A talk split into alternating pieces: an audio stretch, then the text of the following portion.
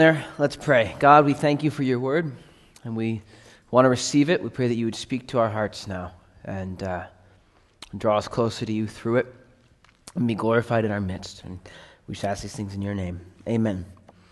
So, it's a weird spot, frankly, uh, to jump in at 1 Corinthians 14, because 14 really is continuing Paul's thought from chapters 12 and 13. And in a sense, broadly speaking, they're continuing his thoughts from chapters 1 to 11. So, 1 Corinthians is written to the church at Corinth. It's the church that Paul started on, I believe, his first missionary journey. Um, it was a church in a very rich seaport, so it had a lot of money, it had a lot of pagan influence, it had a lot of just worldly culture that they were wrestling with. And then Paul, later on, as he's pastoring the church in Ephesus, he gets a, a report back, basically, on how the church is doing. And the church is not doing well. And so Paul's going to write, uh, this is, he writes this letter as a corrective letter. Hey, this is not right. This is not healthy. This needs to be addressed. And so we've dealt, you know, chapter 5, there's sexual immorality in the church. There's, uh, frankly, just a lot of selfishness in the church that Paul's addressing. But one of the things he's addressing is the spiritual gifts. And so chapters 12, 13, and 14, Paul is addressing the exercise of the gifts of the Spirit in a healthy church context. All right, and we talk, so we kind of have to just, you know, go back. Chapter 12, Paul gives a rough outline of basically what the gifts are. Um, and it's not an exhaustive list by any means. There's other, other references in Romans and Ephesians to different gifts of the Spirit. But, you know, he talks about there's a word of wisdom, a word of knowledge, a gift of faith. There's gifts of healing, there's gifts of the working of miracles, the gift of prophecy, discerning of spirits, speaking in tongues, interpreting tongues. And we talked about last week that all these things are gifts of the Spirit, right? They're demonstrations of the power of the Spirit of God. And so, with that, what's their purpose? Well, the, the role of the Holy Spirit is to glorify Jesus, right? It's never to glorify the individual. Um, but it is, so it's to basically build up our personal faith right? Wow, this is the Spirit of God that Jesus promised. God is fulfilling His word. He's, he's giving me life, He's giving me power to live out this Christianity. Um, it's also meant for edifying the church collectively.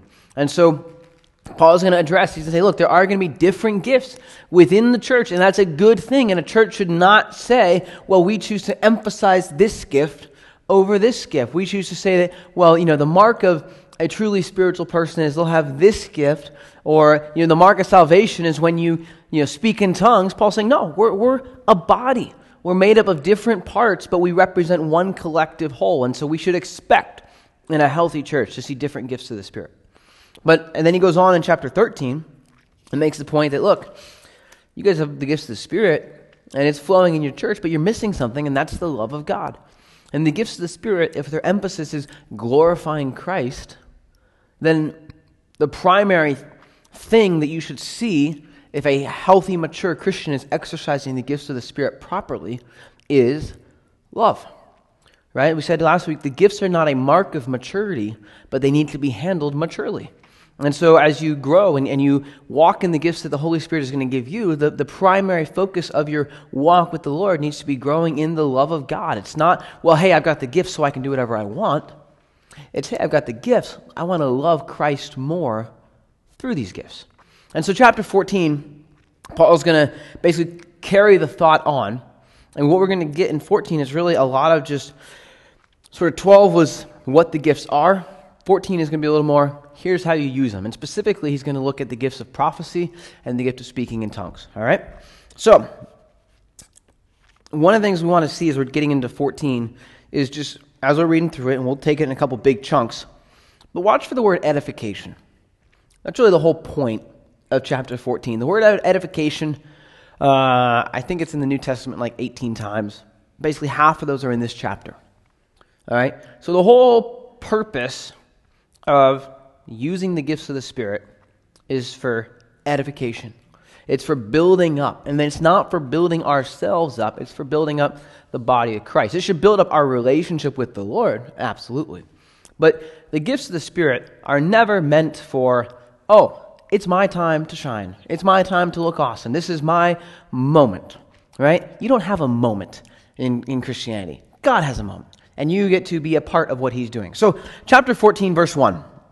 Paul says, Pursue love and desire spiritual gifts. So he's you know, picking up right after 13, but especially that you may prophesy. For he who speaks in a tongue does not speak to men, but to God, for no one understands him. However, in the Spirit he speaks mysteries. But he who prophesies speaks edification and exhortation and comfort to men. He who speaks in a tongue edifies himself, but he who prophesies edifies the church. I wish you all spoke with tongues, but even more that you prophesied. For he who prophesies is greater than he who speaks with tongues, unless indeed he interprets, that the church may receive edification. So, this is just a fun time at which we can offend any background in church history. But basically, Paul's going to say, all right, Primarily, I want to talk about two gifts. So these evidently were gifts that were pretty evident and, manifesting commonly in the church at Corinth. All right? He says, look, desire the gifts. We talked about this last week. I want the gifts of the Spirit in my life. Right? They're not scary because they're going to glorify Jesus Christ. There's nothing scary about Jesus Christ being glorified. So desire the gifts, but especially desire the gift of prophecy. We said last week prophecy is sometimes hey, here's what's going to happen. The Lord says this is coming. But even in Scripture, the vast majority of the, of the prophets, the mass, vast majority of their writing is here's the will of God for your life. Right? Walk in obedience. Repent. Go here. Right? It, it's here's what God wants you to do. And so prophecy we should expect to be a very common gift in the church. It shouldn't and it doesn't have to be this big dramatic moment right? It can be a conversation when you say, hey, you know what? You're talking to somebody. I was reading this week about whatever, Barak and Deborah, and you know, Barak kind of missed an opportunity because he wasn't willing to trust the Lord. And I just feel like maybe the Lord wants to encourage you to, you know, hey, go for it. If, if the Holy Spirit's speaking that through you, bringing that passage to your mind while you're talking to somebody else, that's the gift of prophecy. And especially if that person says, wow, that's exactly what I needed to hear. Now, sometimes you might say, hey, I've got this verse that you really need to hear and they say, um, I think you got the wrong person. At which point, okay, you know, you keep moving. Um, but, but prophecy is not just foretelling. Here's what's coming, it's forthtelling. Here's the will of God. And so if you're in the Word of God routinely, if you're surrendered to the Holy Spirit of God, then prophecy will likely be a gift that comes into play in your life. And I'm not saying I'm not saying it universally, okay? Just because we're all part of a body, right? And Paul says there's different gifts and different callings, but he says, desire that you may prophesy. And we should expect prophecy to be a common gift in the church. When we split up in this church on Sunday mornings between worship and teaching, and we are going to find somebody you can pray for, you're going to find somebody who might need to be encouraged with the Word of God. And that is a point in time at which we should hope that the gift of prophecy is going to manifest in your heart. And you're going to be able to say, hey, you know what? I think the Lord just wants to encourage you in this way. Or, hey, you know what? I think that's really a dumb idea, right?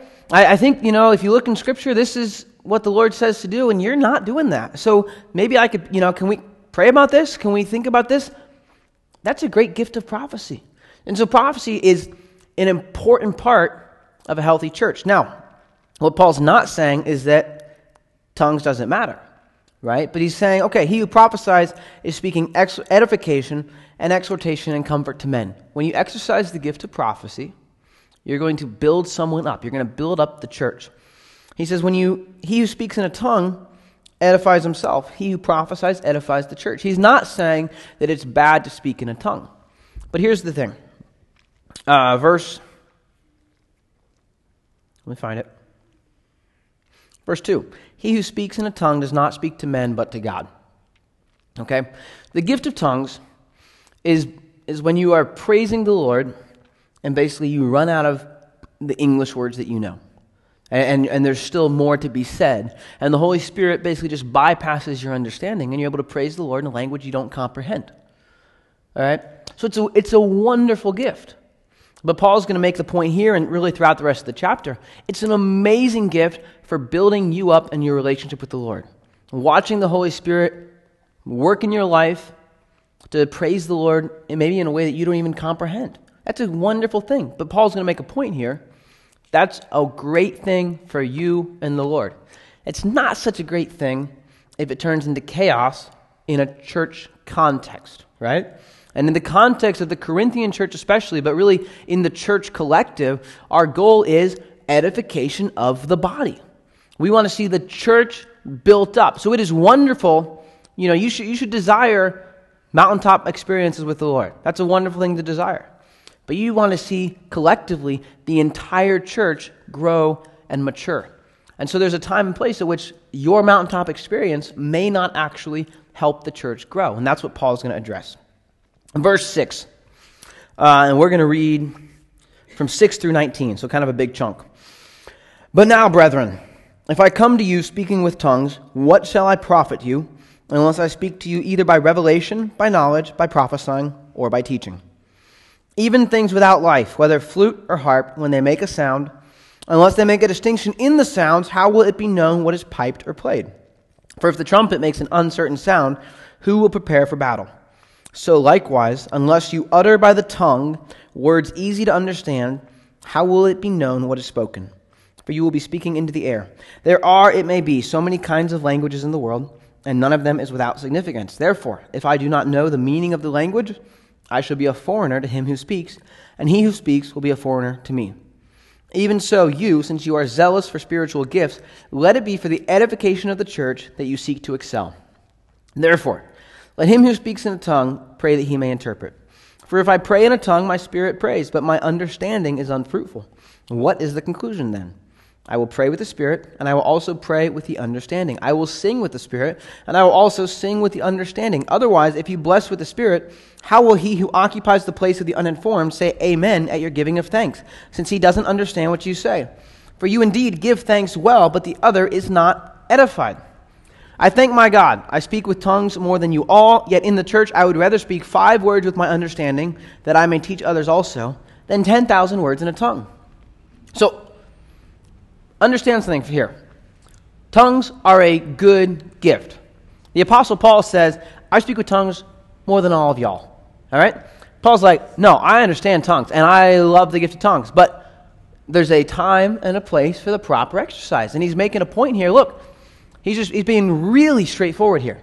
He says, if I stand up in a church service and I pray in tongues, and you say amen, you know, and I, and I, I, yell something in French, and then I go back to English, and I say, and all God's people said, and you all say amen, you have no idea what you're saying amen to. So, you know, it might have been a, a wonderful experience for me, but if you're just sitting there listening to somebody talk in a foreign language, it's like, well, that's, you know, good for them that they're having a cool moment with the Lord, but, um, you know, it's not really doing anything for me, except maybe making me feel guilty that I don't have the gift of tongues, right? It's not helping the church. And he's making a point here. Okay, if you're gonna, if there's gonna be an exercise of tongues in a church service, it's got to be for the edification of the church. So if there's not then the gift of interpretation of tongues, you need to not have the gift of tongues exercising in a church service.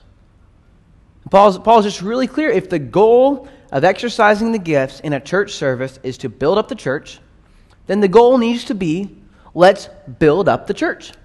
Right? He's, he's just saying, look, they're good, but in the context of edifying the church, there needs to be interpretation. And, and so, you know, again, just if some of this, you know, I don't know everybody's background fully, but if you come from a, a church background that believes that these gifts have, have died out or have diminished over time, the gift of tongues basically, the Lord gives you the ability to praise Him in a language you don't understand. The gift of interpretation he gives you the ability to, in, to translate a language that you don't understand, right? To hear someone speak in tongues and they say, I know exactly what they said.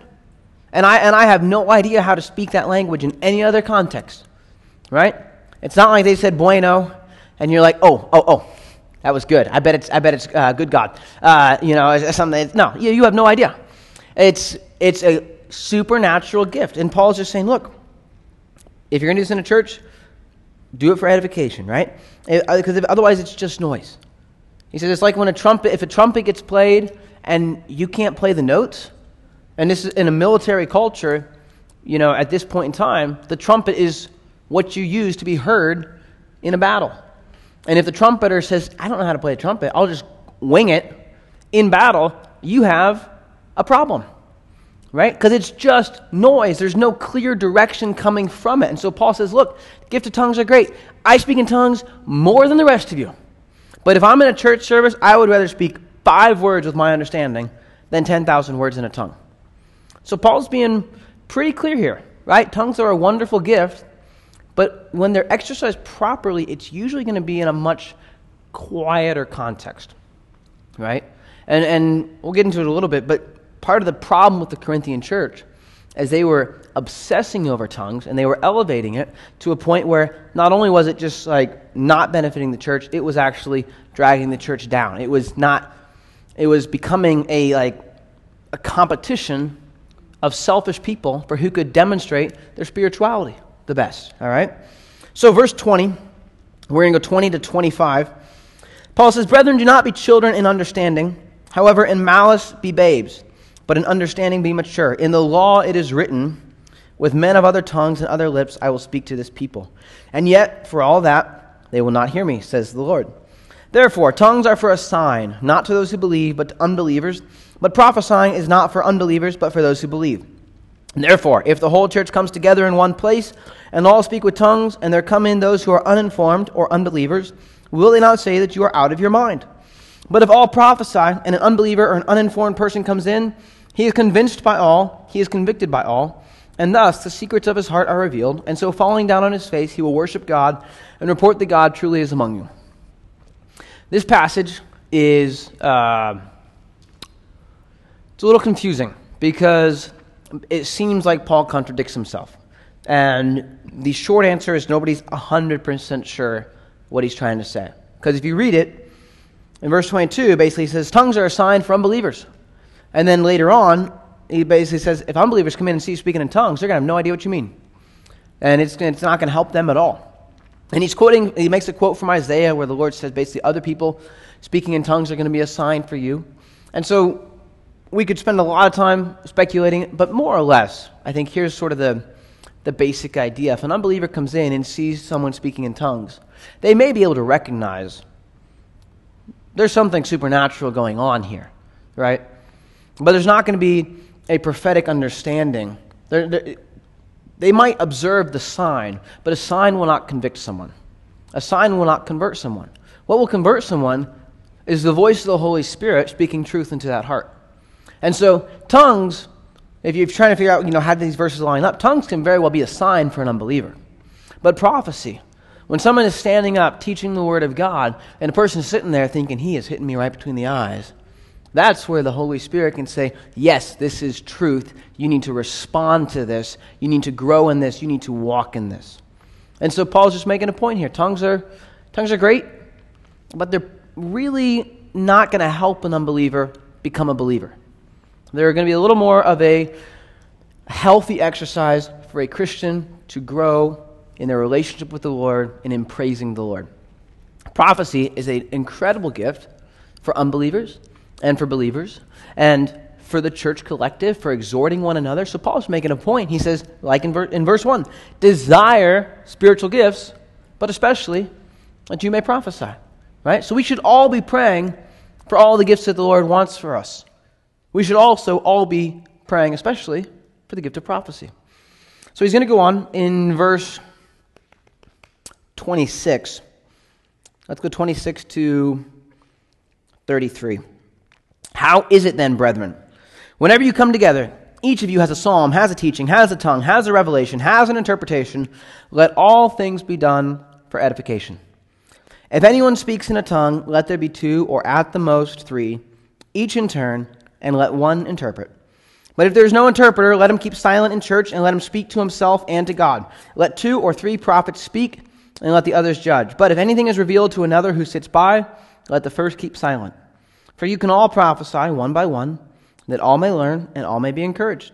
And the spirits of the prophet are subject to the prophets. For God is not the author of confusion, but of peace, as in all the churches of the saints. So if you've got a background, a church background, that says the gifts uh, have died out or faded away, we already successfully offended you. If you have more of a charismatic or Pentecostal background, now it's your turn. Paul says, listen, what's your problem? You come together and everybody's got some, we just got to share. I've got a word from the Lord. I've got a psalm. I've got a revelation. I've got an interpretation. We all got to do it at once. And he said, it's chaos. Let it be done for edification. Your church is not show and tell, right? He's saying church is for the equipping of the saints, for the work of the ministry. It's for the edification of the body of Christ, for the glory of Christ, for the converting of the lost, for the discipline of the believer, right? Church has a specific role and function. And it is not for you to come and show off how spiritual you are.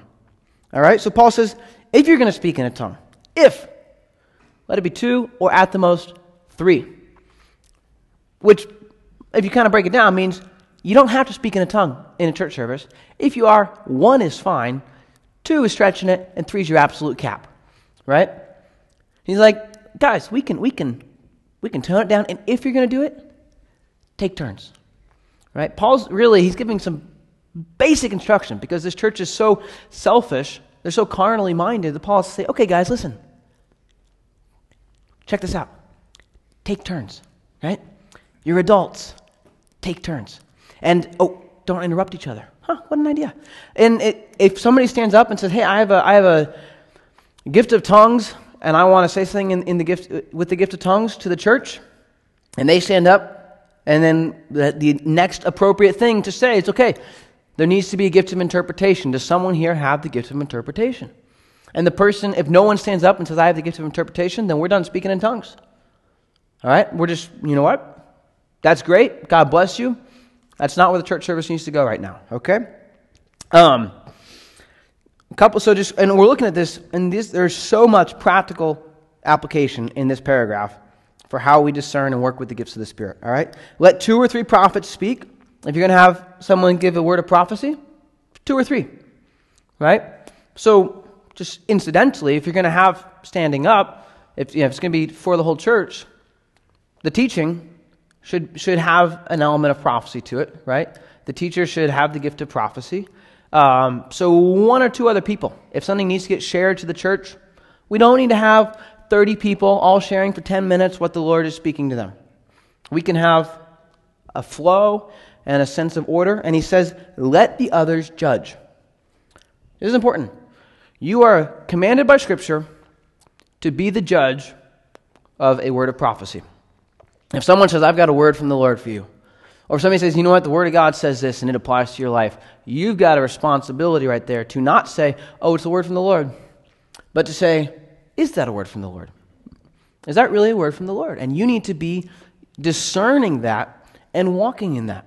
Okay? And, it's, and it is not a time for you to turn off your antenna. It's a time to say, okay, look, this might be a word from the Lord, and I hope it is. Right? I hope you're walking and exercising your gift properly, and I hope I'm humble enough to receive it.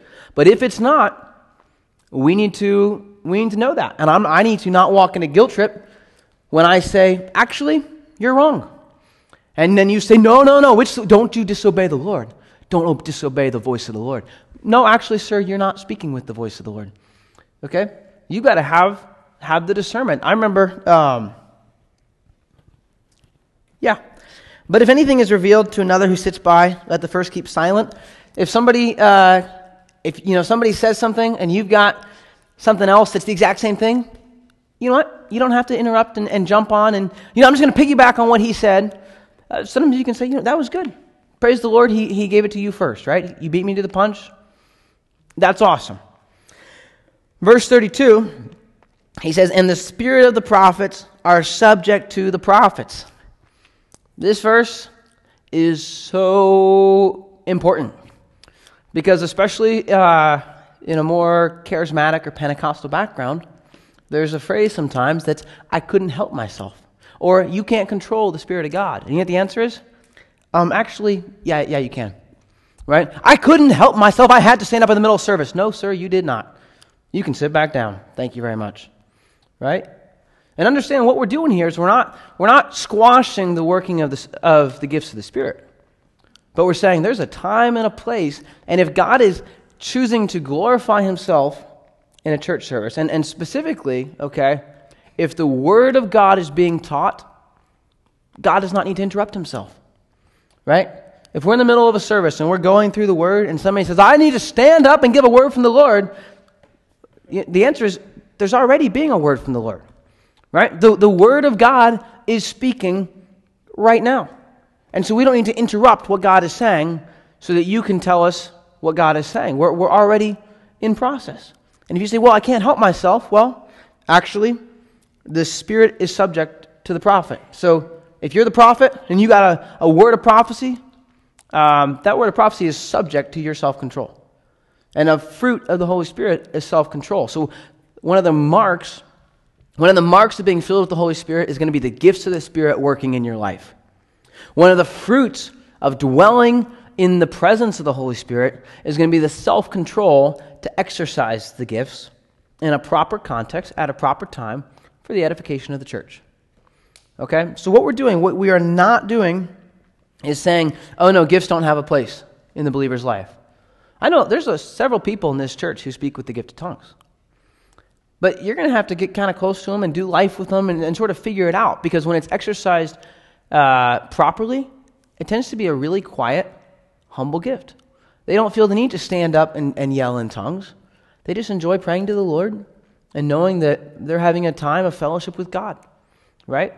And that doesn't make them super spiritual, but if they're going to exercise that gift properly, it's oftentimes very, they're very quiet about it, right? There are people in this church who have the gift of prophecy and they don't feel the need to stand up at the beginning of every service and say, All right, church, Lord came to me last night and I've got a word. Um, and I don't know why, anytime somebody impersonates a charismatic person, it's Southern. I, it just happens. Um, but God is not, verse 33, the author of confusion, but of peace. And so, Paul, and remember, we, we always want to tread a balance here. And this is, this is really important. We never want to say, oh, the gifts have no relevance. That is so dangerous. And if you slide down that side, you will find yourself in a dry, depressing Christianity where you've got to pull yourself up by your own bootstraps. And it is so frustrating. All right? You also never want to say, the gifts are everything. And the gifts, you know, that speaking in tongues is the, is the mark of salvation in a person's life. No, it's not. No, it's not. Paul says there's going to be different gifts and different callings and different ministries. Speaking in the gift of tongues is wonderful. But if you make the gifts everything, you're going to lose the ability to say, What is the Word of God saying? You're going to lose the ability to judge when a prophet speaks. Right? If the gifts were everything, well, you know, he had the gift of prophecy, so I just had to go with what he said. No, no, no, you didn't. You had a responsibility to go back to the Word and say, What did the Word of God say in relation to that? So that's where we're going, okay? So the gifts of the Holy Spirit are incredibly important. And some of the gifts are incredibly powerful. But the goal of them is to edify the church. The purpose of the Holy Spirit is to glorify Jesus Christ. So the gifts are supposed to be exercised, they're supposed to be used. They're supposed to be used properly. Right? So he goes on. Paul's just on a roll here. Verse 34 Let your women keep silent in the churches Amen. For they are not permitted to speak, but they are to be submissive as the law says. And if they want to learn something, let them ask their own husbands at home, for it is shameful for women to speak at church. Well, that's awkward. Or did the word of God come originally from you, or was it to you only that it reached? If anyone thinks himself to be a prophet or spiritual, let him acknowledge that the things I write to you are the commandments of the Lord. But if anyone is ignorant, let him be ignorant. Okay. What Paul is not saying here is that there's never an appropriate context for a woman to speak in a church. And we can say that pretty conclusively because the book of Joel says when the Spirit is poured out, your young men and your young women will have visions. Uh, the disciple Philip in the book of Acts had four daughters who were all prophetesses. Paul's going to write about women speaking in church, women teaching other women and, and being marked by good works in the church. So he's not saying there's absolutely no context uh, in which a woman can speak in church. Remember, that he's writing to a church that is really struggling with self promotion and a lot of selfishness and a lot of just chaos is happening in this church. All right? So this is probably a little bit specific to the Corinthian church. Probably also, we don't know for sure, but there's good evidence to suggest that in the early church, they may have sat uh, genders on each side of the room. So you'd had all the men on one side and all the women on the other side. And so in our church, you know, if somebody, if I say something really stupid, it's easy to lean over and say, Was that stupid? And for him to lean over and say, Yeah. But in a church context, it's a little bit trickier if the wife is here and the husband's here and she says, Hey, what verse is he on? Do you agree with that? I don't think he's right about this whole thing. And the husband's saying, I'll explain it when we get home. And she says, No, no, no, no, before, before he moves on, quick, quick, quick. And uh, sorry, sorry, sorry. Um, what verse is he on? Like, it would just be a little bit distracting, right? So, just logistically, he's saying, Look, ladies, if you got a question, ask your husband quietly, right? Don't shout it. That's kind of, you know, okay. Um, verse 39, therefore, brethren, this is a great summary to three chapters on the gifts of the Spirit. Desire earnestly to prophesy, and do not forbid to speak with tongues. Let all things be done decently and in order. Embrace the gifts, embrace all of the gifts, and do them in a decent fashion. There's the gifts of the Holy Spirit. Chapter 15. Paul is going to move on. He's remember he's basically he's addressing issues and questions that the church had. So he, they had questions about the gifts of the Spirit. Chapters 12, 13, and 14. Chapter 15, he's going to switch gears entirely. Moreover, brethren, I declare to you the gospel which I preached to you, which also you received, and in which you stand, by which also you are saved, if you hold fast that word which I preached to you, unless you believed in vain. Verse 3 For I delivered to you, first of all, that which I also received that Christ died for our sins according to the Scriptures, and that he was buried, and that he rose again the third day according to the Scriptures, and that he was seen by Cephas, that's Peter, and then by the twelve. After that, he was seen by over 500 brethren at once, of whom the greater part remain to the present, but some have fallen asleep. After that, he was seen by James then by all the apostles. Then last of all, he was seen by me also, as by one born out of due time. For I am the least of the apostles, who am not worthy to be called an apostle, because I persecuted the church of God. But by the grace of God, I am what I am, and his grace toward me was not in vain, but I labored more abundantly than they all. Yet not I, but the grace of God which is with me. Therefore, whether it was I or they, so we preached, and so you believed. Paul is switching gears here to talk about the resurrection. And culturally, you need to understand that basically the Greek culture, which is where the Corinthian church was located, the Greeks did not believe in resurrection. Paul said the cross is foolishness to the Greeks.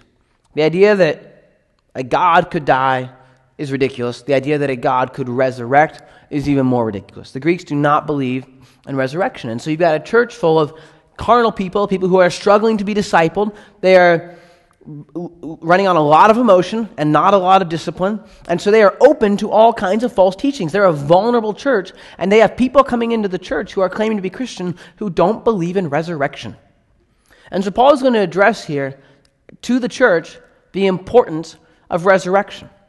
All right, and, and, and we'll just go through it, but it's such a great passage to be in uh, the week before Easter. But verse 3, he says, I delivered to you, first of all, that which I also received that Christ died for our sins according to the Scriptures, that he was buried, and that he rose again the third day according to the Scriptures. Paul is doing a couple things. He is taking them back to the Word. According to the Scriptures, according to the Scriptures, go back and read it for yourselves, he's saying. Right? And he's taking them back to the basics. Right? Uh, listen, speaking in tongues is a great gift. If you're not sure if Jesus Christ rose from the dead, speaking in tongues is worthless right? And Paul here, he's going back, if, if you remember, in 1 Corinthians chapter 2, verse 2, well, verse 1, I, brethren, when I came to you, did not come with excellence of speech or of wisdom, declaring to you the testimony of God. For I determined not to know anything among you except Jesus Christ and Him crucified. The Corinthian church got off to a powerful start because Paul had one focus, and that was I'm going to tell these people about Jesus Christ and the fact that he died for their sins. And Paul's saying, guys, look, the whole point is the fact that he died and rose again. He died to conquer sin, he rose again to let us experience that he conquered sin. Right? So, He's just, he's just going to be focusing on the resurrection. Verse 12. Now, if Christ preached, if Christ is preached that he has been raised from the dead, how do some among you say that there is no resurrection of the dead? Here's where he's going to go. But if there is no resurrection of the dead, then Christ is not risen. And if Christ is not risen, then our preaching is empty, and your faith is also empty. Yes, and we are found false witnesses of God, because we have testified of God that he raised up Christ, whom he did not raise up if in fact the dead do not rise. For if the dead do not rise, then Christ is not risen. And if Christ is not risen, your faith is futile and you are still in your sins. Then also those who have fallen asleep in Christ have perished. If in this life only we have hope in Christ, we are of all men the most pitiable. Paul says, guys, the whole point of what I've been teaching you is that Christ rose from the dead. If he didn't, then that makes me a liar. That means everybody you know who has died believing in Christ is still stuck in their sins. It means you are not forgiven, and it means, frankly, that you have no hope in life. So if you're going to believe that Christ is not risen, you need to understand what that does is that makes you something, a non-believer. If you don't believe, you're a non-believer. If you're going to claim to be a Christian, you need to understand that this is hinging. The, everything about this is hinging on the idea that Jesus Christ rose from the dead. Right? If it didn't happen, then you are in a pitiful state of life. Verse 20. But now, Christ is risen from the dead. Paul is not hoping Christ is risen from the dead. Paul is anchoring to this truth. Christ is risen from the dead and has become the firstfruits of those who have fallen asleep. For since by man came death, by man also came the resurrection of the dead. For as in Adam all die, even so in Christ all shall be made alive but each one in his own order. Christ, the firstfruits. Afterward, those who are Christ's at his coming. Then comes the end, when he delivers the kingdom to God the Father, when he puts an end to all rule and all authority and power. For he must reign till he has put all enemies under his feet. The last enemy that will be destroyed is death. For, quote, he has put all things under his feet, end quote. But when he says all things are put under him, it is evident that he who put all things under him is accepted. Now, when all things are made subject to him, then the Son himself will also be subject to him who put all things under him, that God may be all in all. So Paul goes back to this metaphor. He uses it elsewhere. The idea of Jesus as the last Adam. And he's making a point basically Adam and Jesus are the, are the only two who experienced life without sin. And you get kind of complex about Eve, but she was divided from Adam, so whatever. Um, Adam and Jesus. All right? So, what do we have? Adam brought sin into the world. Basically, sin, and then, and then what? And then he died. Sin killed Adam.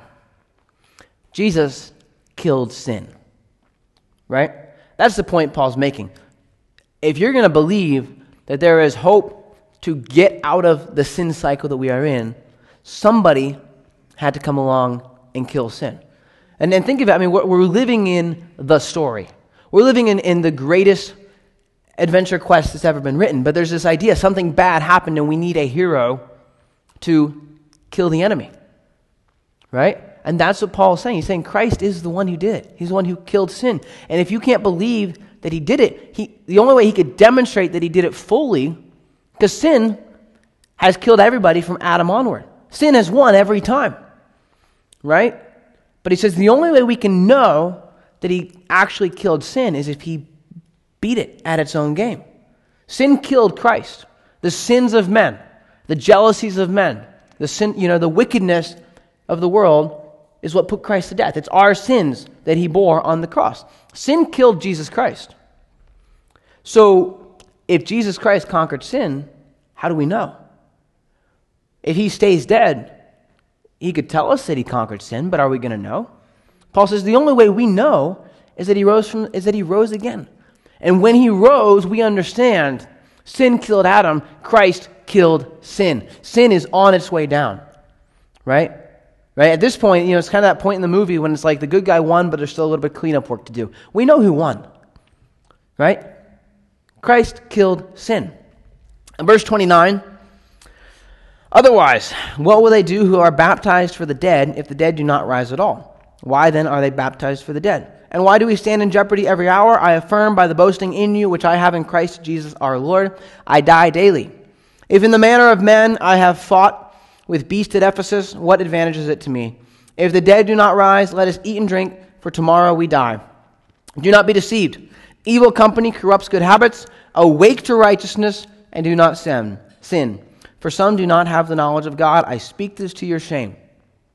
I have no idea what he means by being baptized for the dead. But the consolation is nobody else does either, okay? So, again, might have been some sort of specific cultural thing. There's nowhere else in Scripture that teaches it. He's not even saying it like we should do it. He's just saying, hey, you guys are baptizing people for the dead. Why would you do that if you don't believe in a resurrection? What's the point of baptizing a dead person? And we're kind of all sitting here like, what's the point, anyways? We don't know. Okay? It's just a weird verse.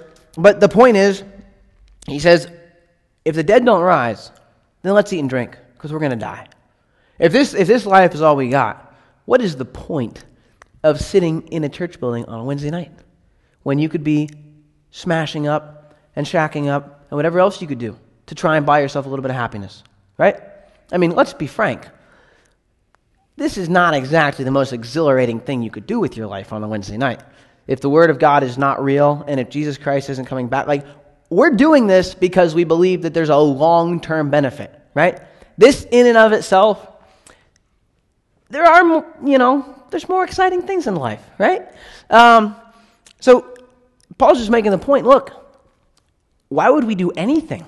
Why would we ever have this idea of self restraint or walking in holiness or any kind of thing like that if we don't believe in the resurrection? Why would we hope? Why would we have faith in it? If the resurrection didn't happen, your life is worthless. Right?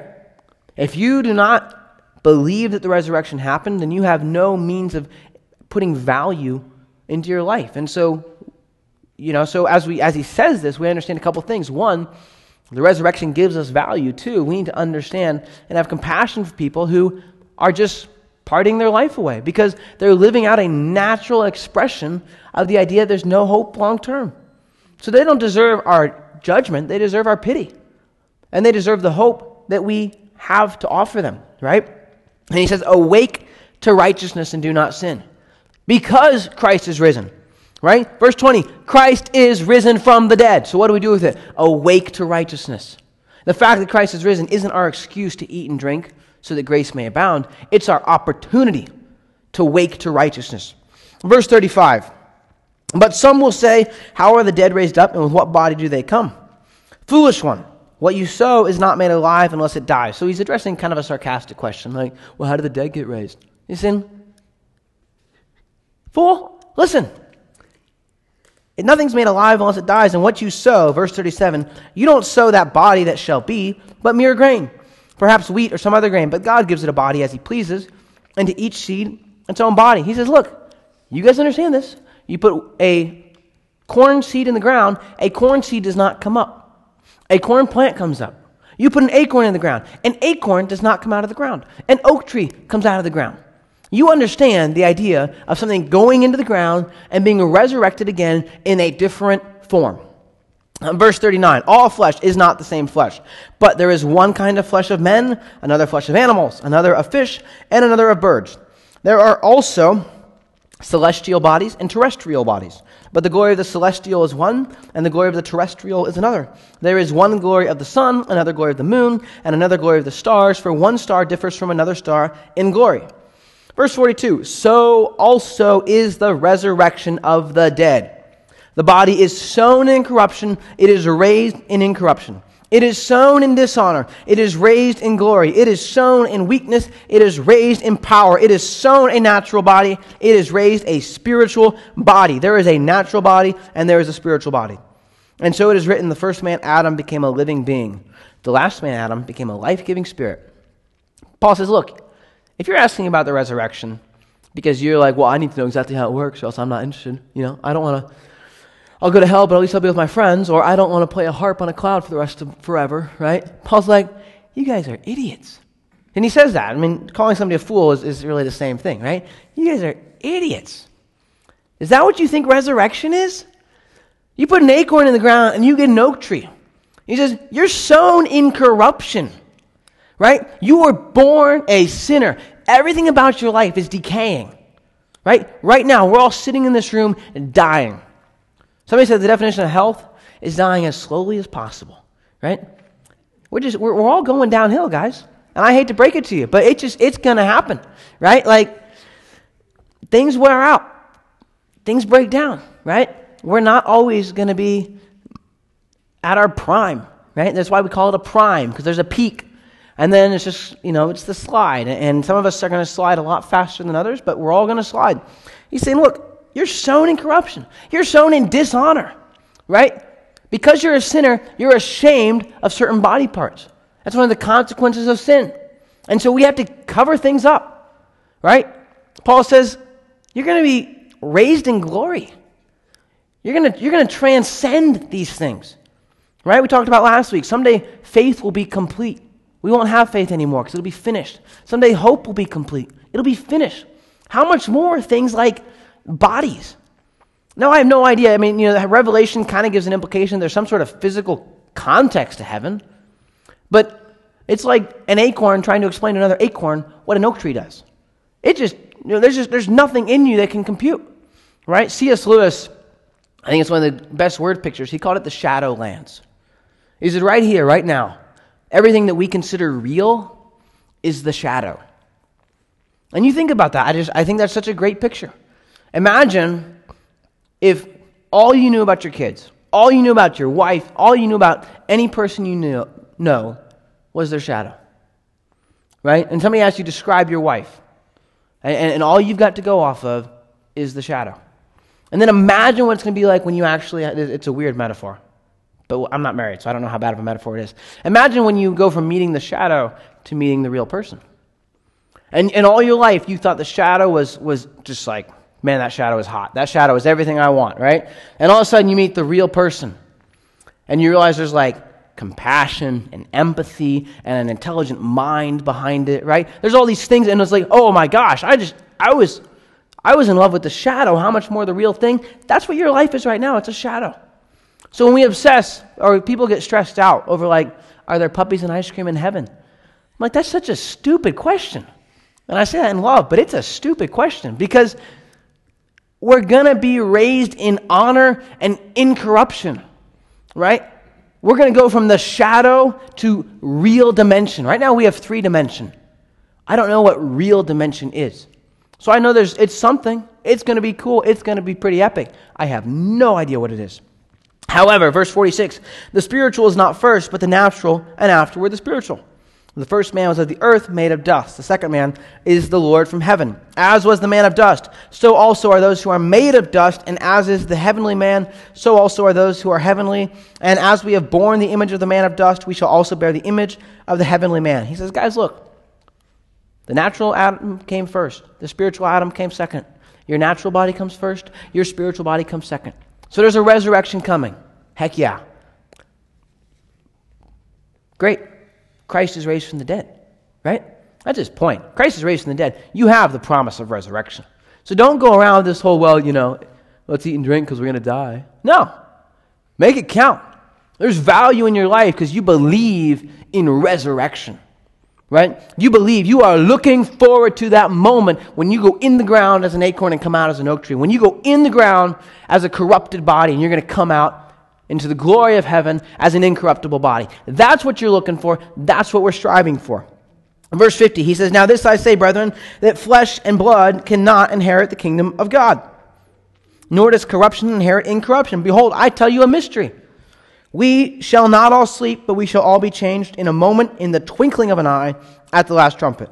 For the trumpet will sound, and the dead will be raised incorruptible, and we shall be changed. For this corruptible must put on incorruption, and this mortal must put on immortality. So when this corruptible has put on incorruption, and this mortal has put on immortality, then shall be brought to pass the saying that is written Death is swallowed up in victory. Verse 55 O death, where is your sting? O Hades, where is your victory? The sting of death is sin, and the strength of sin is the law. But thanks be to God who gives us the victory through our Lord Jesus Christ. Therefore, my beloved brethren, be steadfast, immovable, always abounding in the work of the Lord, knowing that your labor is not in vain in the Lord. If it's in the Lord, like chapter 13, if it's the love of God, it will last, it will stand. So be steadfast, be immovable. Resurrection's coming, and it's going to be glorious, right? And so, yeah, we hurt. In this life, we've got corrupted bodies, we've got dishonorable bodies. That's the word he uses. Things hurt, things break, things fall apart, right? We get spare parts. It just, it happens, right? And we look towards the resurrection. And so we are steadfast. We are pressing on. Incidentally, just for the sake of, um, addressing it just because we're there. He says we're going to be changed in a moment, in the twinkling of an eye, at the last trumpet. Some people take that uh, when they look at the book of Revelation, they say, okay, look, we're going to get raptured at the last trumpet. It's not really uh, a good way to interpret this verse for a couple reasons. One, this is written before the book of Revelation was written, so Paul isn't referencing the book of Revelation. Two, the last trumpet is a military term that would have been in place. It's basically the signal, let's move.